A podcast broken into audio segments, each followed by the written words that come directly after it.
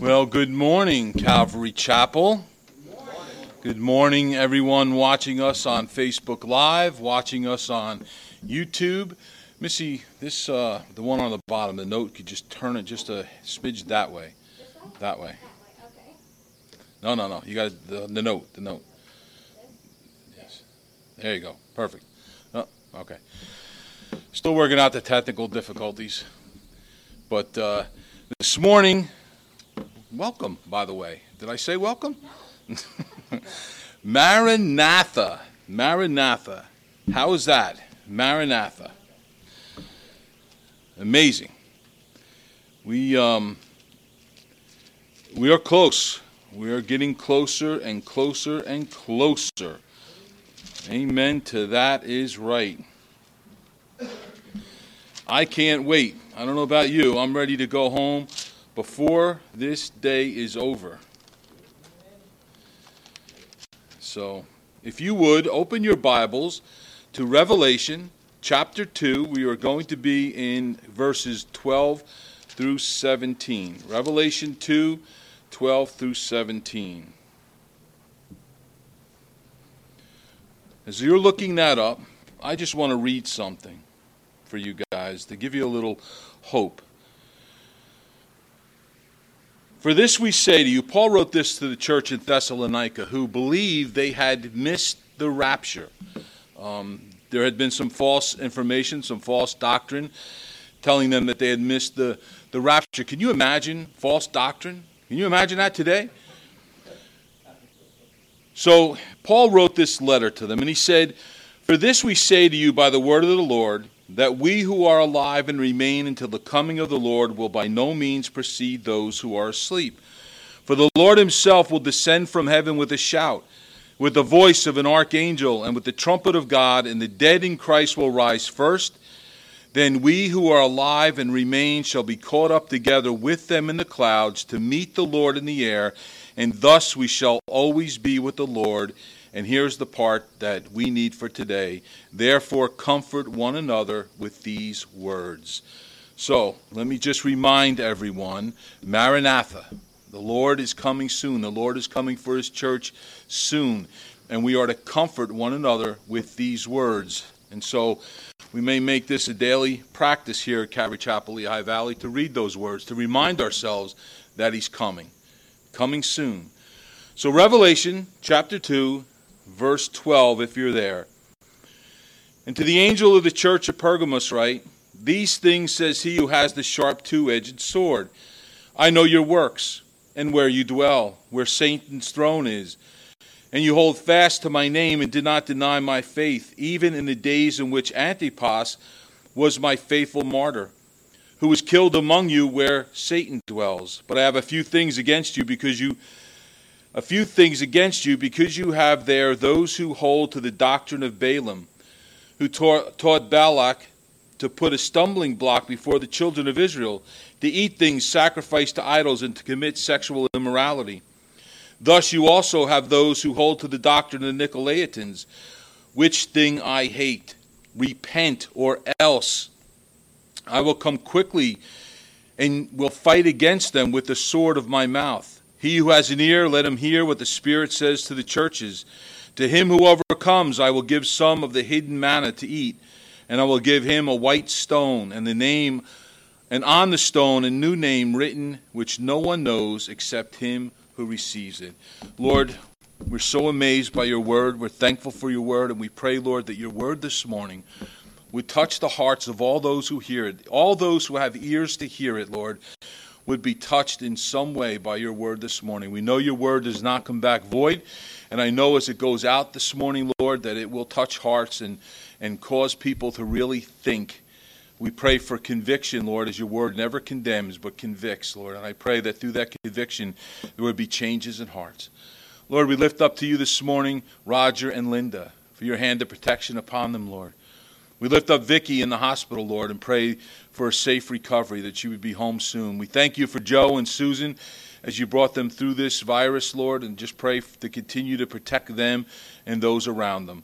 So, Lord, go before us this morning. We're anxious and, and excited to see what your word holds for us. In Jesus' name we pray. And all God's children said, even on Facebook and at home. Amen.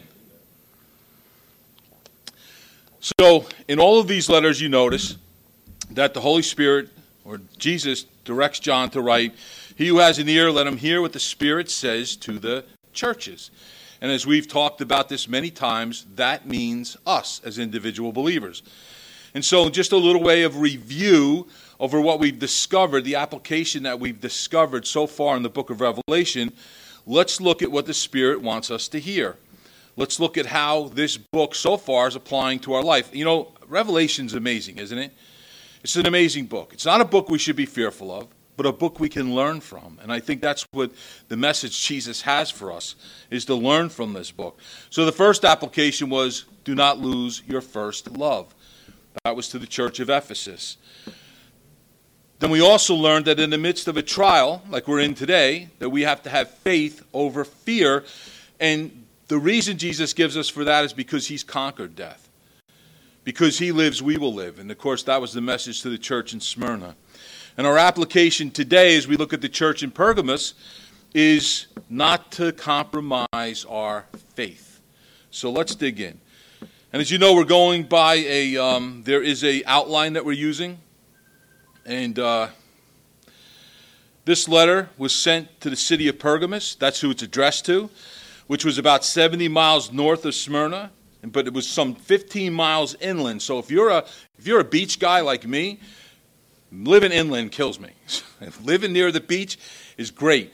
And so this, although they, they could probably they, they probably smelled the Aegean Sea, they probably weren't close enough to see it. They were inland. Today, this city is known as Bergama, and again, it is in modern day Turkey. Pergamos was the capital of Asia. It was the center of Roman power and authority in the area.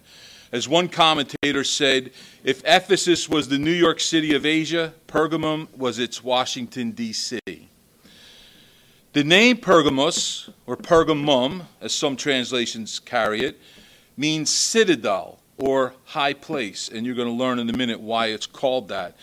Pergamos had a library of over 200,000 papyrus scrolls, which rivaled the library in Alexandria, Egypt. Pergamos was not only the seat of Roman government in the area, it was also the center of Roman emperor worship and worship to the false gods of that day. They were the first to erect a temple to emperor worship, and they were first to engage in that. Unlike all the other cities in Asia who worshiped the emperor maybe once a year or on special occasions, in the city of Pergamos it was a daily thing. They worshiped the emperor daily in that temple. Now, Augustus, who was a Roman Caesar, who was an emperor of Rome, claimed, as many of them did, that he was a god and that he wanted to be worshiped as a god. Sounds a lot like Satan, doesn't it? Sounds a lot like Satan's I wills in, in Isaiah 14. Let me read that to you. Satan said, I will ascend into heaven. I will exalt my throne above the stars of God. I will also sit on the mount of the congregation on the farthest sides of the north. I will ascend above the heights of the clouds. I will be like the Most High. Isaiah 14, verses 13 through 14. I will. Pretty arrogant, isn't he? But you'd have to be pretty arrogant to claim yourself or proclaim yourself as God. So the gods that they worshipped in Pergamon were, all, were called Savior and Lord. They looked at their gods that they worshiped as Savior and Lord because the people felt that their gods brought them victory in battle, that their gods brought them health, the gods brought them prosperity, so they looked upon them as their Lord and their Savior. They also worshiped the emperor for much the same reason because he was powerful, he could bring victory in battle. Um, he could bring them deliverance from foreign aggressors. He could provide an atmosphere for them where they could grow in wealth and prosperity, just as their Savior and Lord, because that's what was most important to them winning battles, being number one, health and prosperity. Sound familiar today? So the people of Pergamum were expected expected to worship the emperor. They were expected to worship these gods as their Lord and their Savior.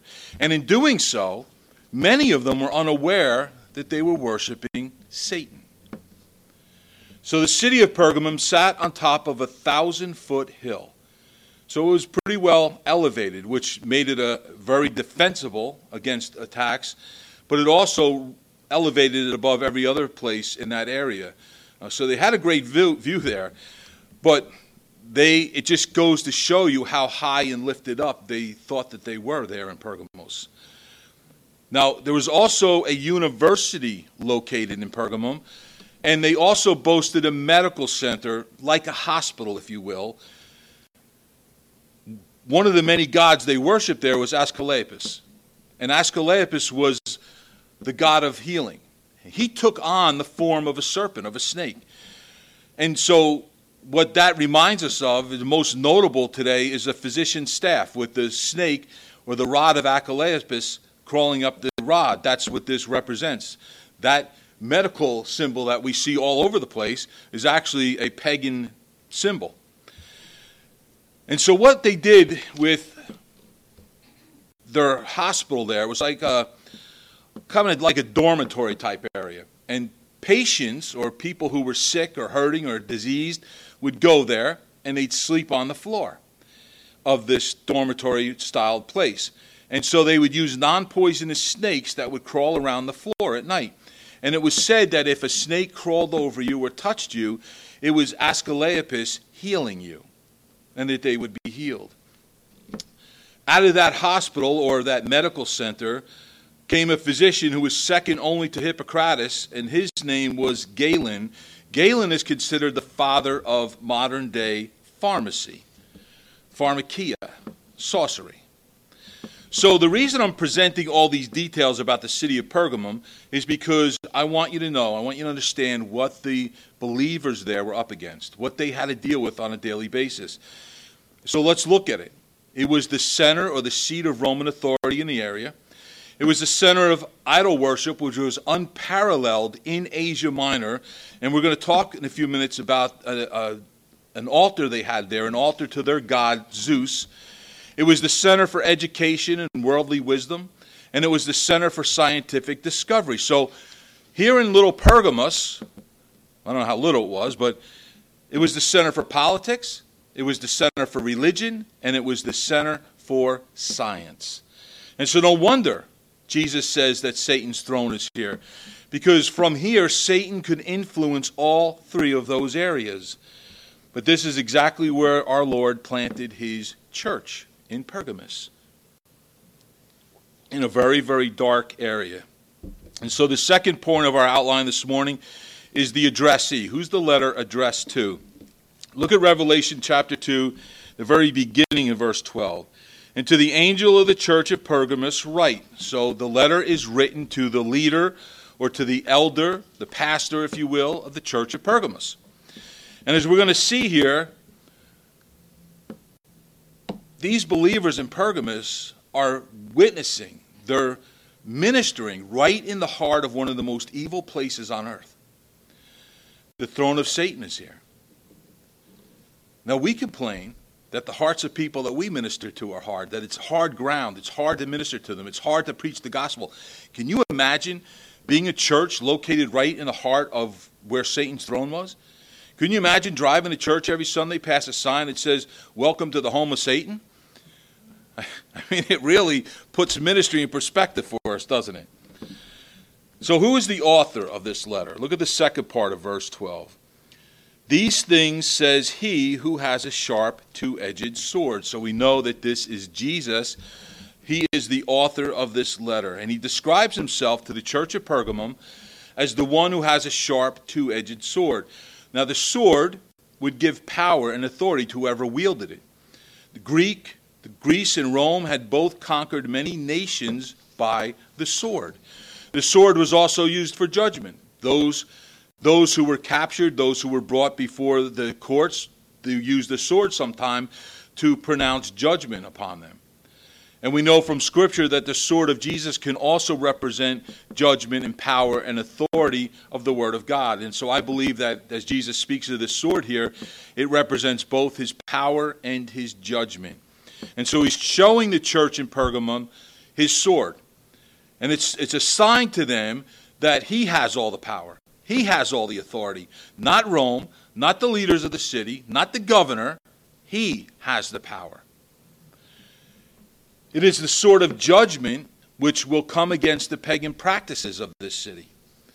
And because they're trying to force the believers there to worship the emperor and entice them to worship their gods, Jesus is telling them that the Word of God still has authority and power in their lives.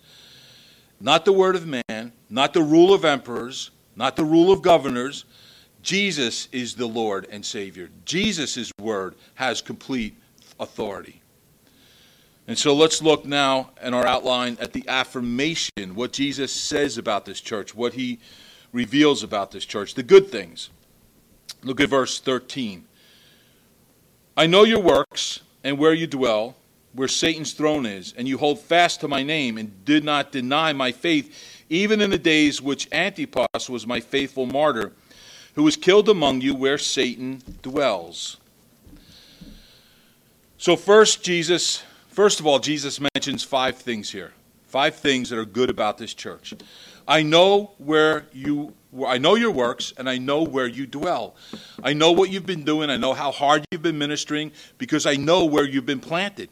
You've been planted in a city that holds the throne of Satan. And so I know this is hard ground to minister in. I know the neighborhood you live in. And so, if you're out there today struggling because you live in a hard neighborhood, you live in a tough area, it's hard to minister. It couldn't have been any harder, or it can't be any harder than it was to minister to these people who lived among the throne of Satan.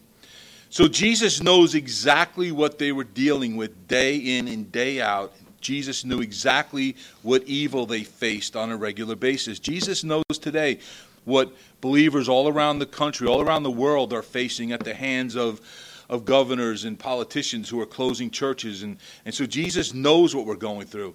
Jesus is there for us, and we have to keep leaning on Him, keep trusting in Him, and He will bring us through this without a doubt. Now, there may have been idol worship here and evil things done in these cities, in other cities rather, but this city, this city, the city of Pergamum, was the most evil place of all of those cities that we're going to look at today. And Jesus knows that the believers in Pergamos stand up for God and stand against the evil of the day. And this city certainly had some of the most evil days as it is the throne of Satan. I'm going to keep reminding you of that so you know just what these believers, these Christians, these followers of Christ were facing on a regular basis. Jesus says, I know your where your ministry field is. It's in the throne, it's where the throne of Satan is. Now, I'd like to spend a little time here because through the backstory of Satan's throne, we're going to learn a little bit about the wiles of the enemy. And it's going to bring us to today and what we're facing today, actually. Jesus tells us, the readers, you and I, and I'm looking around, and, and I, I, can't see on Facebook Live or, or on the website, but I'm sure most of you have ears.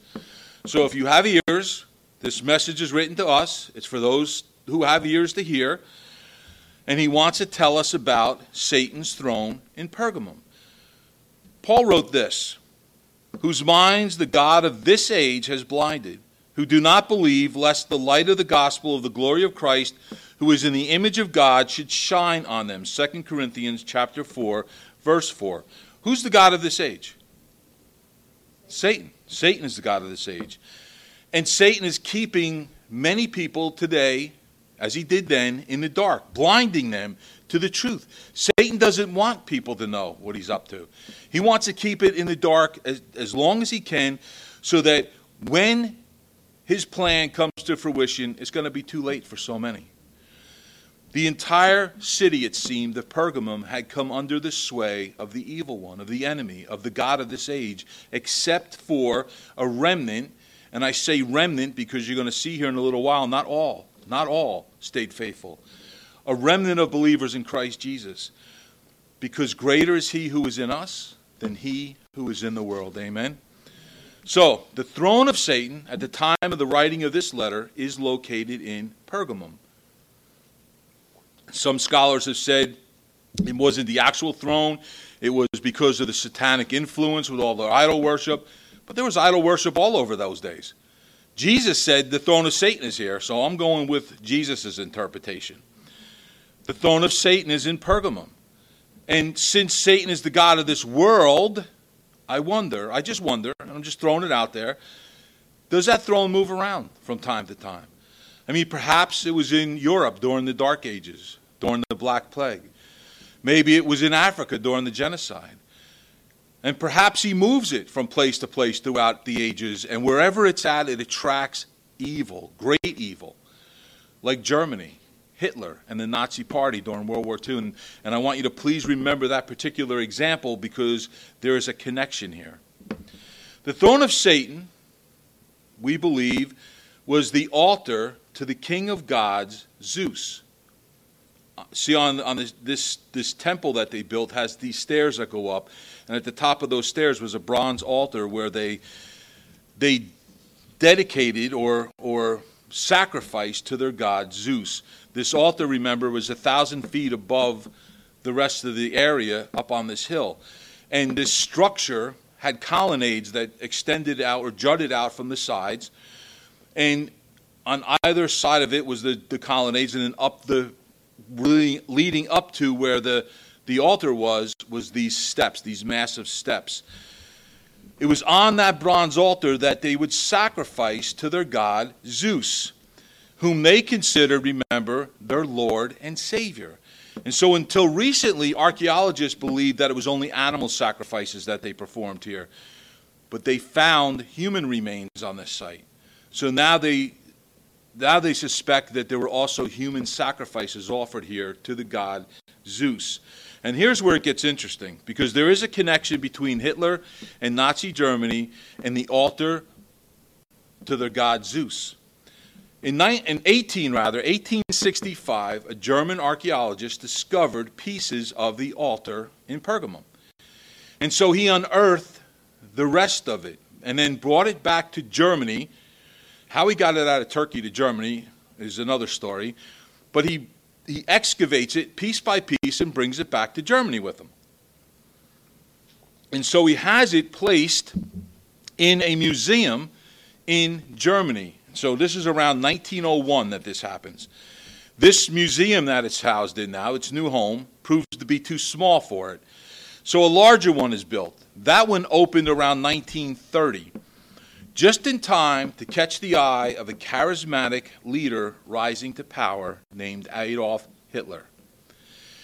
Hitler was so impressed with this altar to Zeus as he looked at it and he saw the friezes with all the with Zeus on it and Athena and, and all the gods battling the titans, the colonnade, the stairs, the, the, the altar, all of it just impressed him so much that he had his architect, Albert Speer, create a colossal grandstand and parade field so that it would hold thousands upon thousands of German people who would come to hear his impassioned speeches.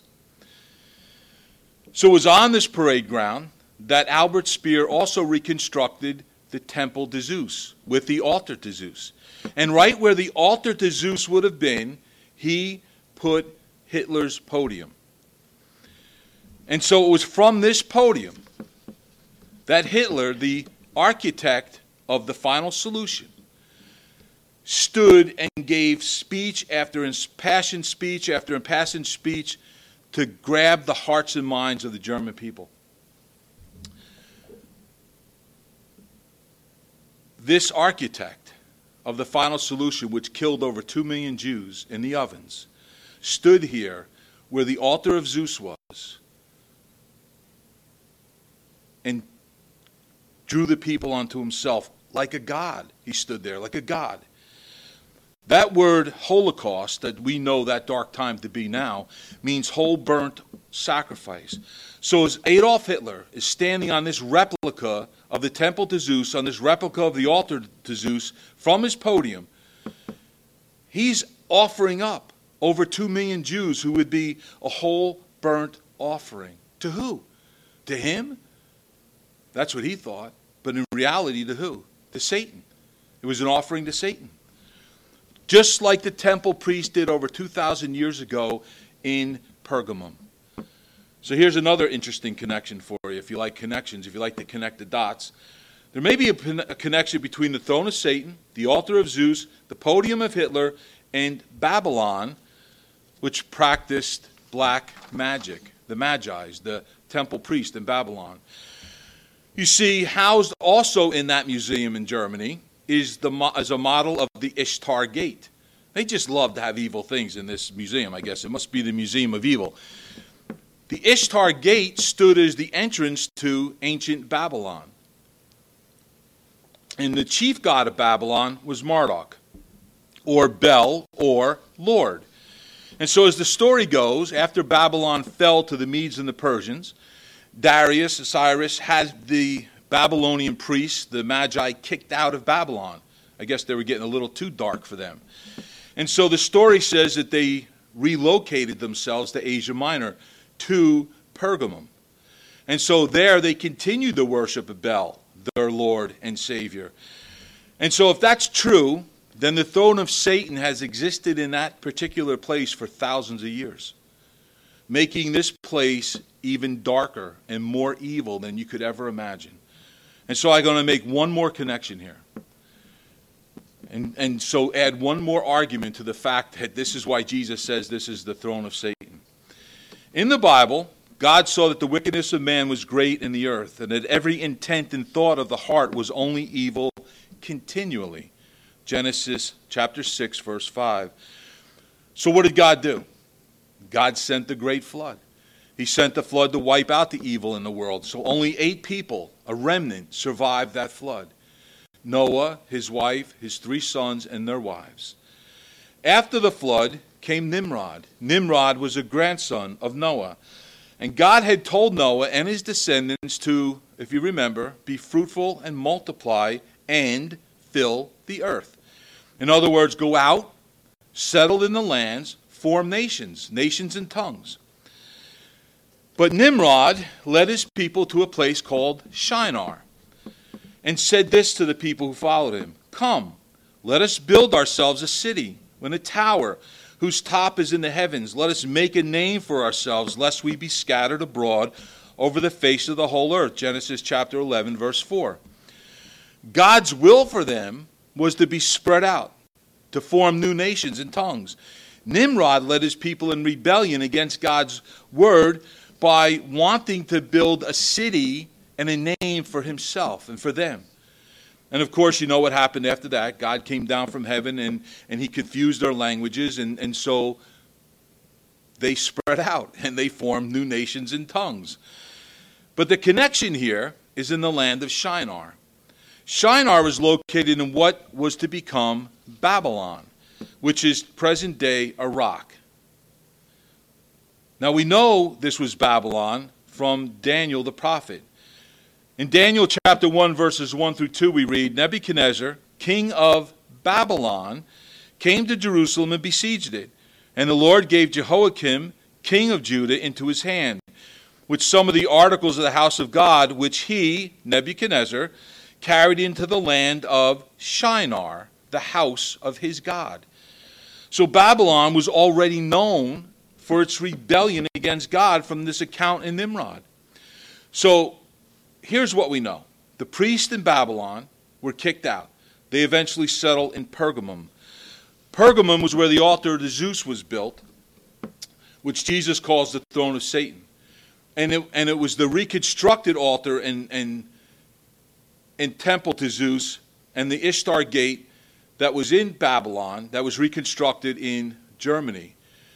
It was from there that caught the eye of Hitler, who orchestrated or was the architect of the final solution.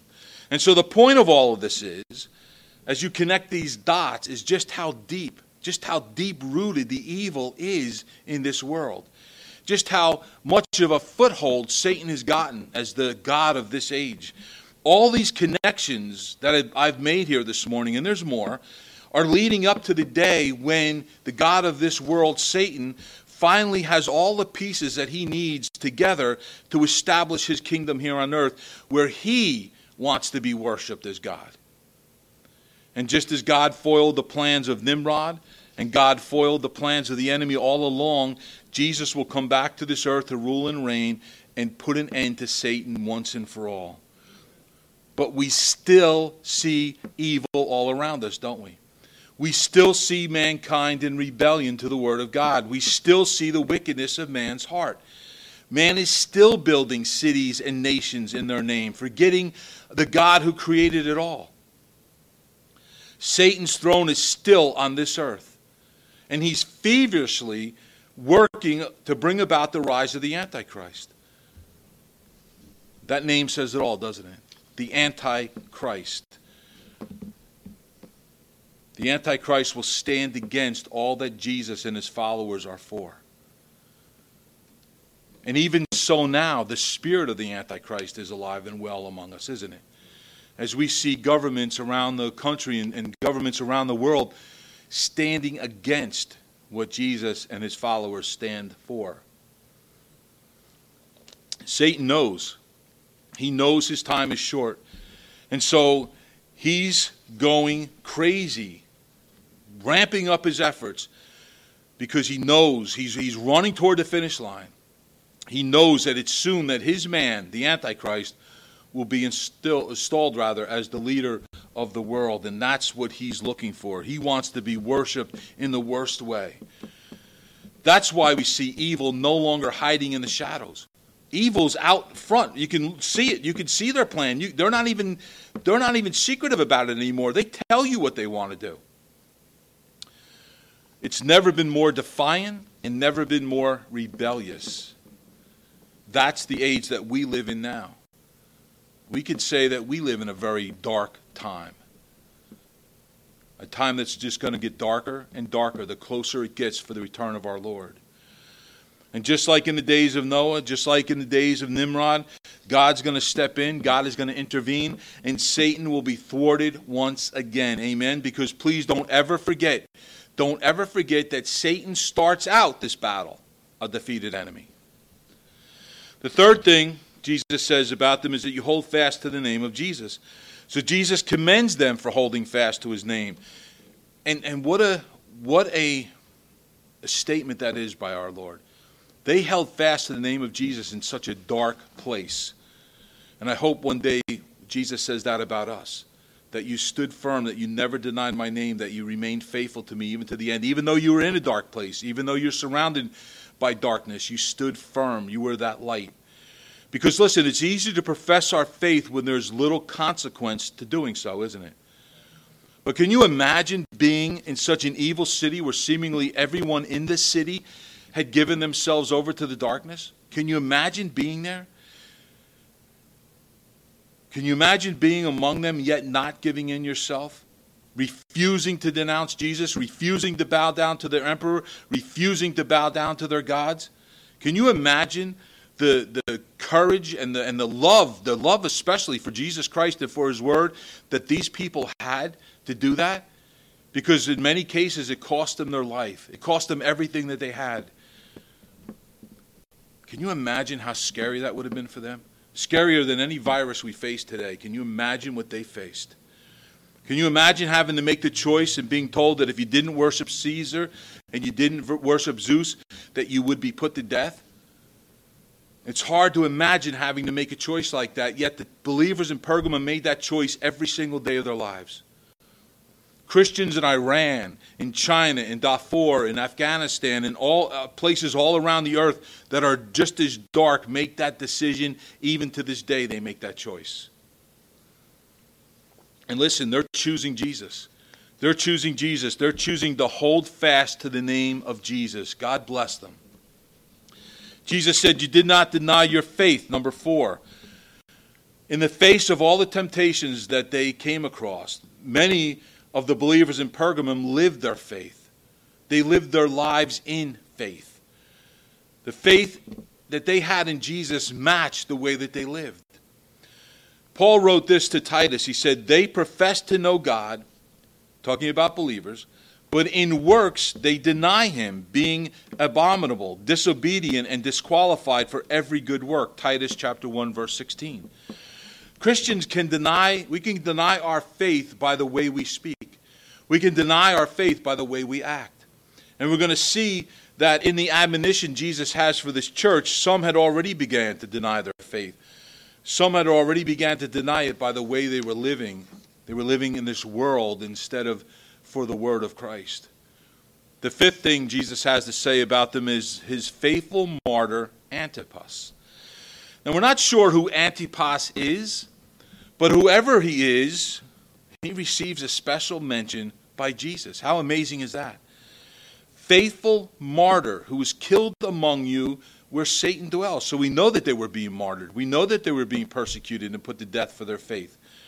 Now, the Greek word for martyr is martus, and it means, it always means witness. Today we look at it as something different, right? A martyr is someone who gives his life for Christ in that day, it still to this day means a witness. That's what it means. And so the name Antipas means against all. So whoever Antipas was, Jesus saw him as a faithful witness to him even to the end. He is an example of exactly what it meant to hold fast to the name of Jesus and not deny your faith. So, in comparison, the Antichrist, who stands against everything that, is, that Jesus is for. Antipas stood against everything that was against Jesus.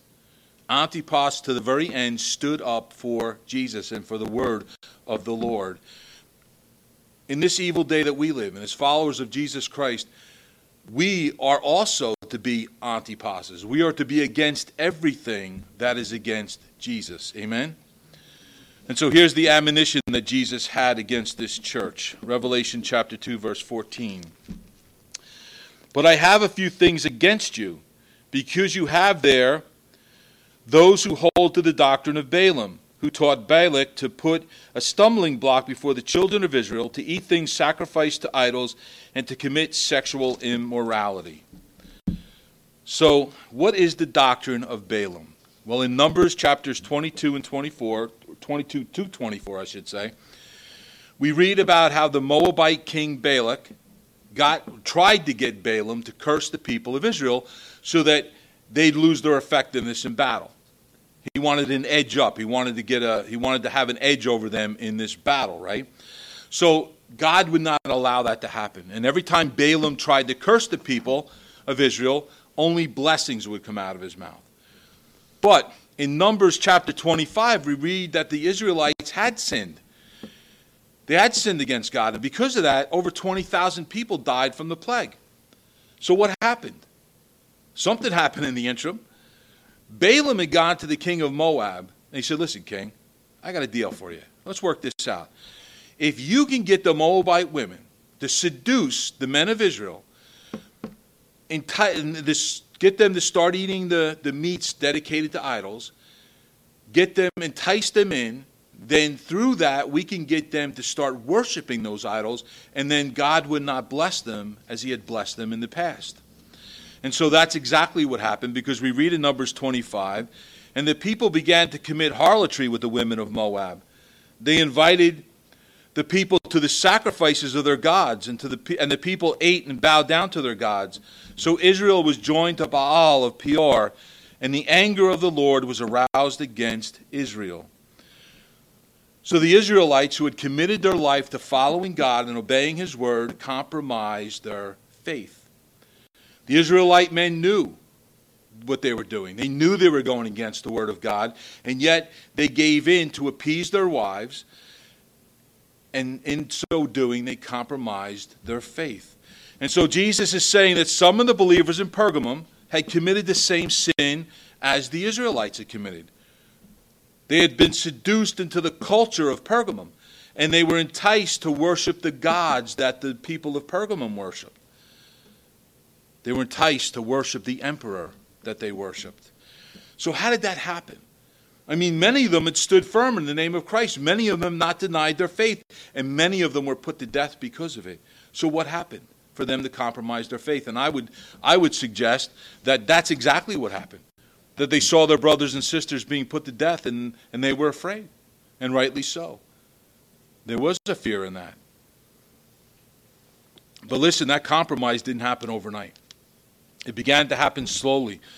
And the first thing that happened is they began to doubt in their mind if what they were doing was real, if, if their faith was strong enough to stand before someone and deny or not denounce the name of Jesus and not bow down to the emperor. Maybe they had this wrong. Maybe they were wrong all along. And so the beginning of the compromise began in their mind, it began in their thinking.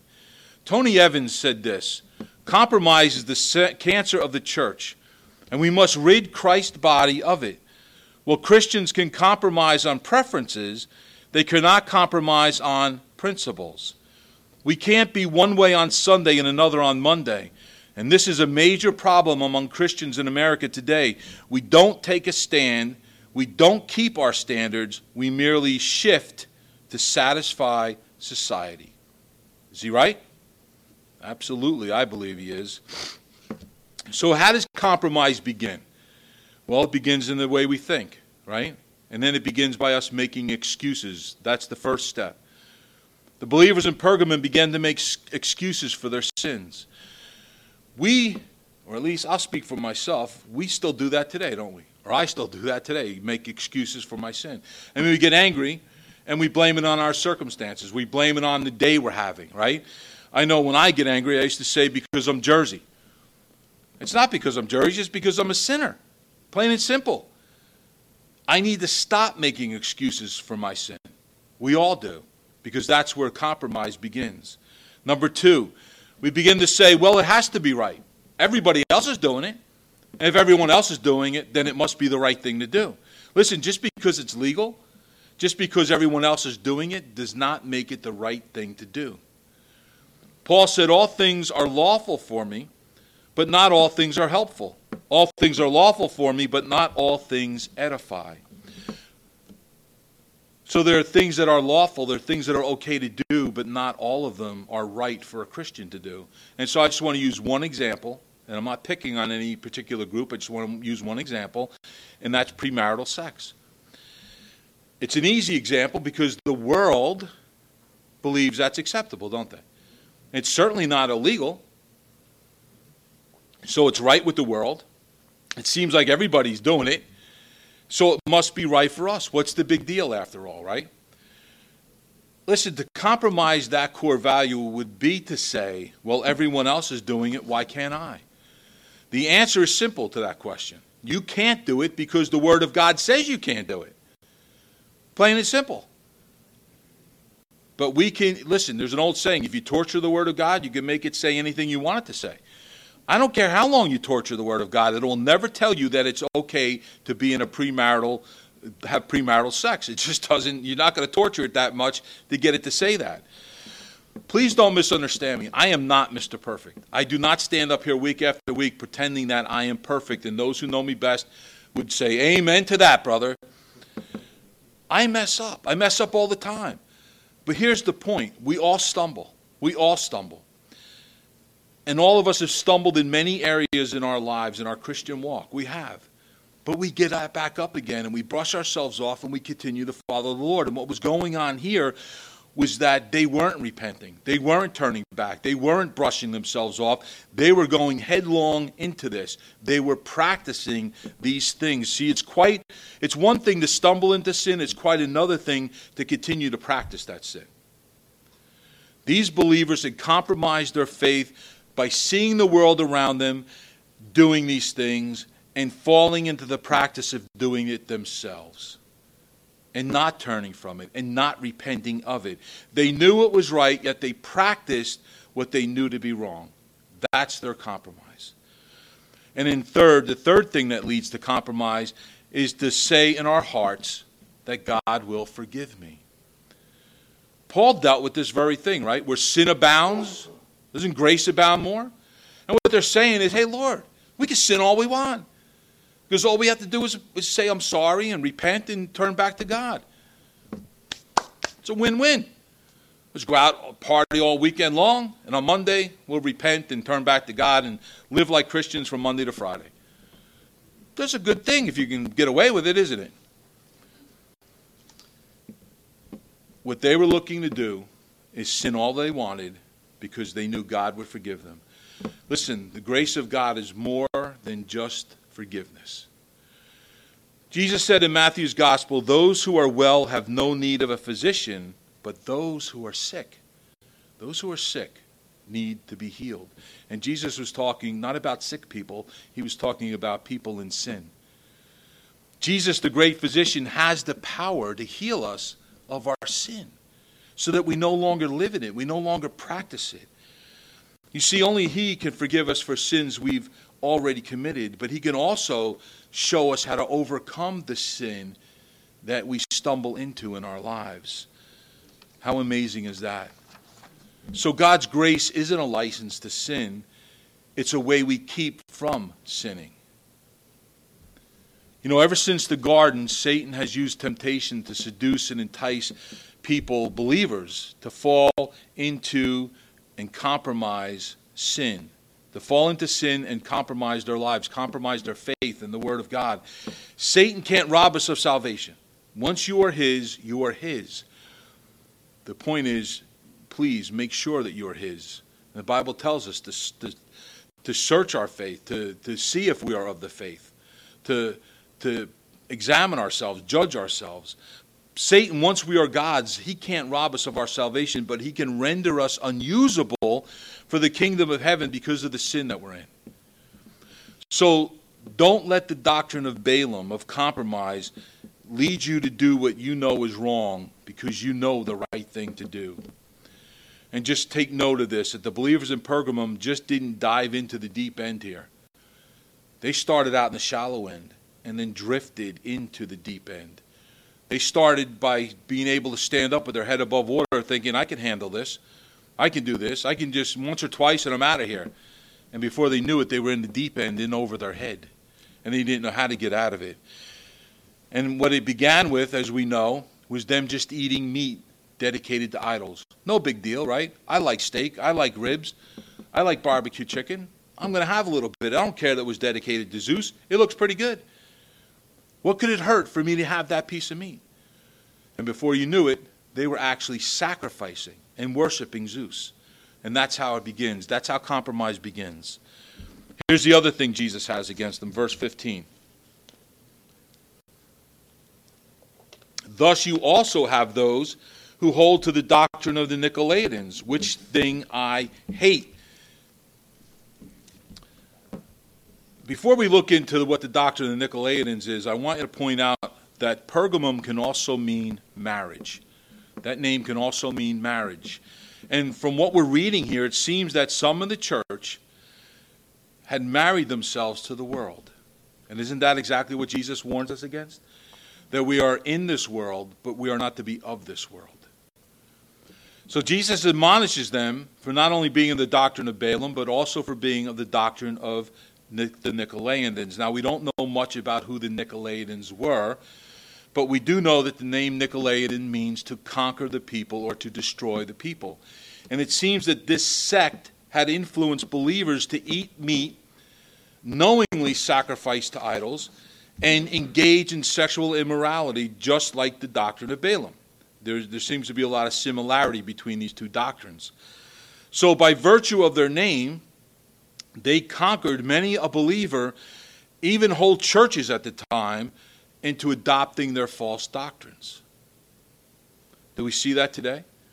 Do we see believers being deceived, whole churches being deceived by false doctrine? We also know that the name Nicolaitan means to lord over, which means that they had established themselves as superior to the other believers. Now, perhaps they claim that the Lord had given them a special revelation. I always get chills. I mean, the hair stands up on the back of my neck when I hear somebody tell me they have a special revelation from God. Uh, we do know, and I hope all who are listening to my voice, all believers, know that there is no new revelation, that all the things that God has to tell us is contained in this book, and that's it. It's done. But maybe they said, We have a special revelation from God, and they became spiritually superior to the others. Listen, we're all gifted in the body of Christ, all of us. Each of us has a spiritual gift for what? What's our spiritual gifts for? The edification of the entire body, right? And so that means that I am no better than anyone else in this room. I just have a different gift. That's all. It just so happens that the gift I have enables me to stand up here and, and give a message on a Sunday, but that doesn't make me, my gift doesn't make me any better or any worse than any of you. My gift isn't any better or any worse than any of your gifts. We're all the same. We're one body united in Christ, and all of our gifts are for the edification of the body. So the sin in the believers of Pergamum was one of compromise. They gave up what they believed and stood for for what the rest of the world was following. They gave it up to satisfy their own lust and to appease other people. They were easily deceived. Easily deceived. Anyone who came along, anyone who, who said what they wanted to hear, would easily lead them astray. And you know what? The day is coming. It's fast approaching, I believe, when the Antichrist will deceive many, will lead many down a road to destruction. And so Jesus says to them in verse 16, Repent, or else I will come to, to you quickly and will fight against them with the sword of, the, of my mouth. Repent. Repent, he tells them. You know, repentance is not just a name or a word, rather, for new believers. As believers of Jesus Christ, we should also be repenting of our sin whenever we sin. That's why John wrote, If we confess our sins, He's faithful and just to forgive us our sins and cleanse us from all unrighteousness. 1 John 1 9, right? John's reminding believers that we do sin. In fact, he says, if you say you don't sin, you are a liar. John points out the fact that we're all sinners. And he says, if you sin, you need to confess of that sin. You need to repent of that sin. So Jesus is telling the church in Pergamum, you need to confess. You need to confess the sin that you're in, the sin of compromise, what you've been doing. You need to repent of it and turn back to me. Or else, Jesus says to them. I don't know about you, but that makes me cringe. All el- or else? When Jesus says or else to you, that should really cause you to sit up and take notice. Or else. Peter tells us that judgment begins in the house of the Lord 1 Peter chapter 4, verse 17. So Jesus is going to come at them with that sword, that sword of judgment, that sword of the word. And, and that sword of Jesus is going to bring against them judgment, judgment for what they're doing. And the word of God, the light of the word of God, is going to expose them it's going to expose their evil deeds. It's going to expose what they're doing because light cannot stand the darkness. And that's what the Word of God does, doesn't it? It exposes our sin, it puts a light on it, it shows us what's wrong in our lives. And so, the Word of God, when that light shines in the darkness and it shines on, on what we're doing in our lives, hopefully, prayerfully, that light brings repentance to us. You know, that's why many churches today steer clear of the Word of God. Many churches today, if the governor decided tomorrow, or a president decided tomorrow, that the Bible was hate speech and it couldn't be used in a church gathering or anywhere for that matter, that would affect a very small number of churches. Many churches don't even bring Bibles, people don't even bring their Bibles to church. Many pastors don't even teach from the Word of God, from the pulpit. And so, for somebody to declare the Bible hate speech, it would only affect those who truly stand firm on the Word of God and do not deny His name. But the Word of God, that some of these churches don't allow Bibles in because they're teaching false doctrine, and the Word of God contained in the Bible would shed light on that darkness. And that's the last thing the darkness wants, right? Is light. Look at verse 17, the last verse.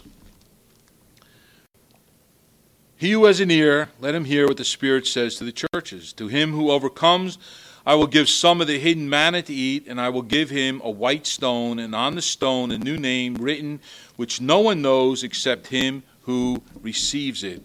So Jesus promises the overcomer, those who remain faithful to him to the very end, three things. One, he promises them hidden manna. Now, manna was that honey flavored, white coriander seed kind of a bread thing that came down and the, and the Israelites went out and gathered it every morning, and they made manicotti. They made all the manna stew, you know, all the mannas they made. Manna was a source of sustenance for them. Manna represents Jesus, the bread of life, who is a source of spiritual sustenance for us.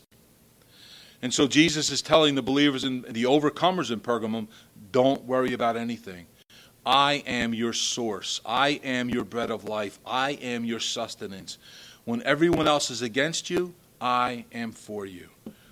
Then he promises them a white stone. And the best possible meaning of this white stone is that it was a Roman custom of awarding a white stone to the victors of athletic competitions. And that's not the only reference to athletic competition in the Bible. I mean, Paul compares this walk to a race, right? And he says that at the end of the race, you get a crown, just like the athlete would get a crown when he won the race. And we know that crown for us to be the crown of life. And so at the end of his race, Paul said, I have finished my race. I have kept the faith. I have fought the fight. How amazing is that? That's one of my favorite verses in the Bible. That's what an overcomer does. He keeps the faith, he finishes the race, and he never gives up the fight. And number three, Jesus says, I'm going to give you a new name. When the victor received that white stone, inscribed on it was his or her name. And so they were also given an invitation to a banquet, a sports banquet, if you will. And it's a picture of the picture Jesus is giving to the church here in Pergamum is all who overcome, all who overcome the temptations and the lures of this world, all those who choose the world over Jesus, all those who are married to the Lamb of God and not to this world, will be invited to the marriage supper of the Lamb, will, where you will be given a new name.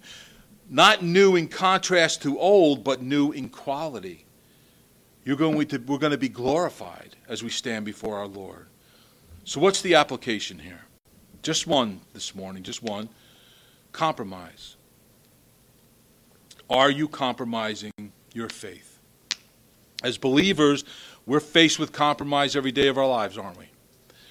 And sometimes compromise is good. When you compromise to keep peace and equality within a relationship, it's not always a bad thing, is it? Sometimes you have to compromise. Sometimes the husband has to turn the air conditioner down a little bit. We're not going to go down that road. But anytime we compromise on the Word of God, though, that's a bad thing. Anytime we compromise on the Word of God, it's taking a step back into the world, and that is sin. The Bible tells us that it's not enough just to do the right thing. It tells us that to even know what the right thing is to do and not to do it, that in and of itself is a sin. To love the things of this world is to compromise the word of God. Listen to what John wrote in 1 John chapter 2 verses 15 through 17. He writes, "Do not love the world or the things of the world. If anyone loves the world, the love of the Father is not in him. For all that is in the world, the lust of the flesh, the lust of the eyes, the pride of life is not of the Father, but is of the world, and the world is passing away and the lust of it. But he who does the will of God abides forever. This world that many of us have fallen in love with is passing away. And so, what we've seen in this message this morning is just how deep the roots of evil have gone, just how deeply it's enrooted in this world. And so that makes the words of Jesus even more applicable today than ever before when he said, Build your house on the rock. Because when the storm comes and the winds blow and the rains come, your house will not fall. And he means us, our faith. Build our faith on the rock, on Jesus Christ. Because those who build it on the sand, when the rains come and the winds blow, it's going to fall. It's going to fall. When the root of the evil in this world comes against this world in your house, you are not rooted and grounded in Jesus Christ, you're going to fall. You're going to fall. The only thing that we have that we know that will last forever is our relationship with Christ and heaven. That's the only guarantee we have. That's the only thing that we know that will last forever. But we tend to forget that sometimes, don't we? And so God needs to get our attention sometimes. And sometimes God uses trials in our lives to get our attention. Trials tend to shed some light on what we've been doing on the sinful behavior in our lives. And please allow me to explain. Trials, like the one we're in now with COVID 19, tend to get us in the Word more, doesn't it? We tend to open up that Bible more. We tend to spend more time with the Lord. We tend to spend more time on our knees. And the Word of God, as we've already established, helps shed light on our lives. So God will use a trial to get our attention, to steer us in a different direction than the one we're going in. And maybe through this trial, you've discovered that you've been compromising your faith. Maybe you've discovered that you know what the right thing is to do, but you've been doing the wrong thing. And so here's the good news.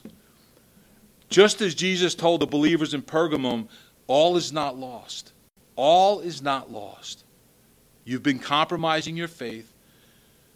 Turn to me. Repent of your sin and turn back to me.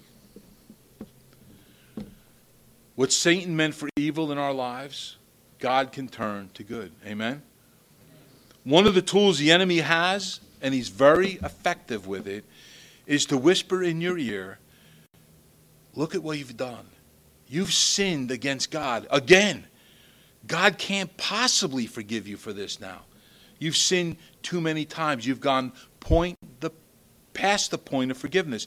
Is there a, a past the point of forgiveness with God? No. That's what 1 John 1 9 is all about.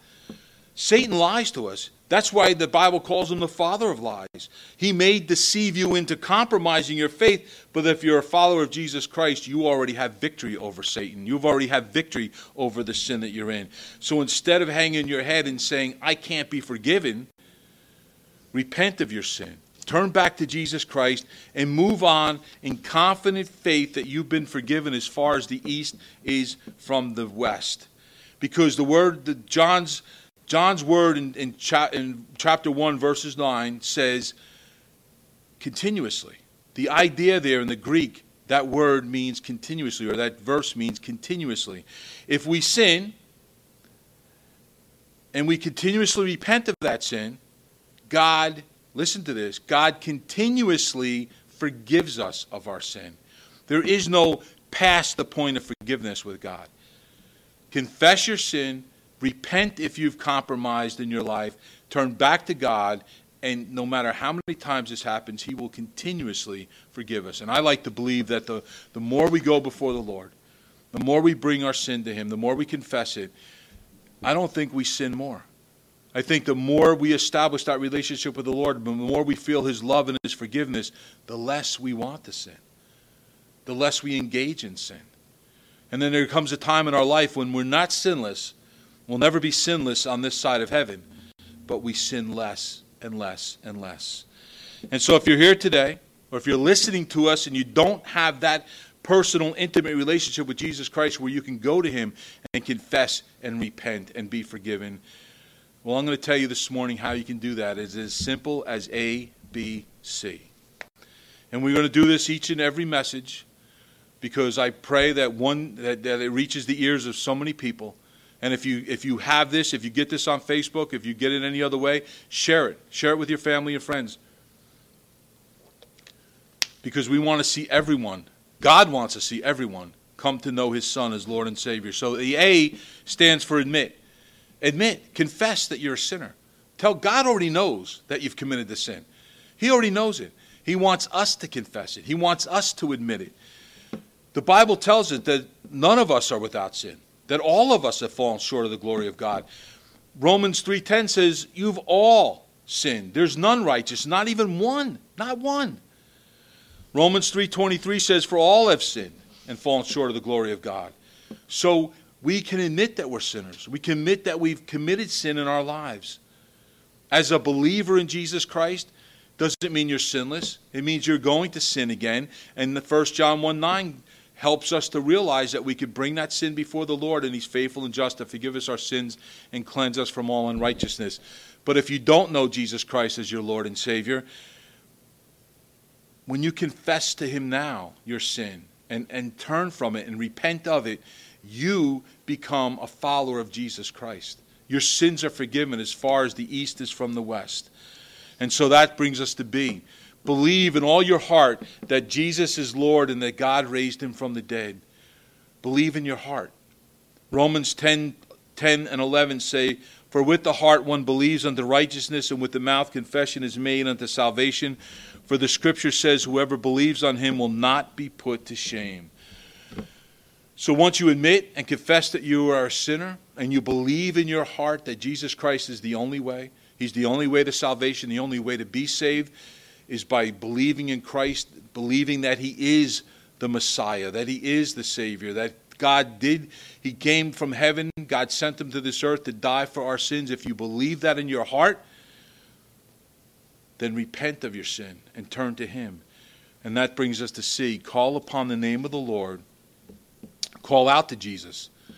Call out to him. Tell him, I can't do this anymore on my own, Lord. I need you. I need you in my life. I need your forgiveness. I need your love. Romans 10 9 says that if you confess with your mouth the Lord Jesus and believe in your heart that God has raised him from the dead, and here's the great news, the good news, you will be saved. There's no doubt there. There's no but there. You will be saved. And now, so if, if you if this is your heart, if the Holy Spirit's tugging at your heart, and this is a relationship that you want to have, and you just don't know how to put this in words, well, I'm going to pray a prayer with you. It's not a magic prayer. It's not these not magic words. They're not magic beans that you plant in the ground and it raises up a big stalk that leads to the golden egg. It has nothing to do with any of that. It's just we're just going to put into words what we just talked about. And if you believe this in your heart, and that's the key, believing it in your heart, then Jesus will come in, in, then Jesus will come become part of your life as you submit and give your heart to him. So just pray with me. Dear God, I admit that I am a sinner. And Lord, I call upon your name. And as you said, Lord, if I call upon your name, I will be saved. So I call upon your name, Lord Jesus. I admit that I am a sinner. And I profess to you right now that I will turn from that sin and turn to you. I believe with all of my heart that you are the Messiah, that you are the Christ, and that God has raised you from the dead. And I pray, Lord, for eternal life to be granted unto me right now, this day. Please forgive me of my sins. Please Fill me with your Holy Spirit to help me live a life that is honoring and pleasing to you. And help me to turn from my sin and turn to you. Fill me, Lord. Fill me with your Spirit. Fill me with your love. Fill me with you, Lord. Let me feel this day your presence and know your forgiveness. I pray it in your name, Lord Jesus. Amen. I can't tell you how much I love the Word of God and how much I love you guys, and I pray that you've prayed that prayer. And if you have, welcome to the family of God. God bless you guys.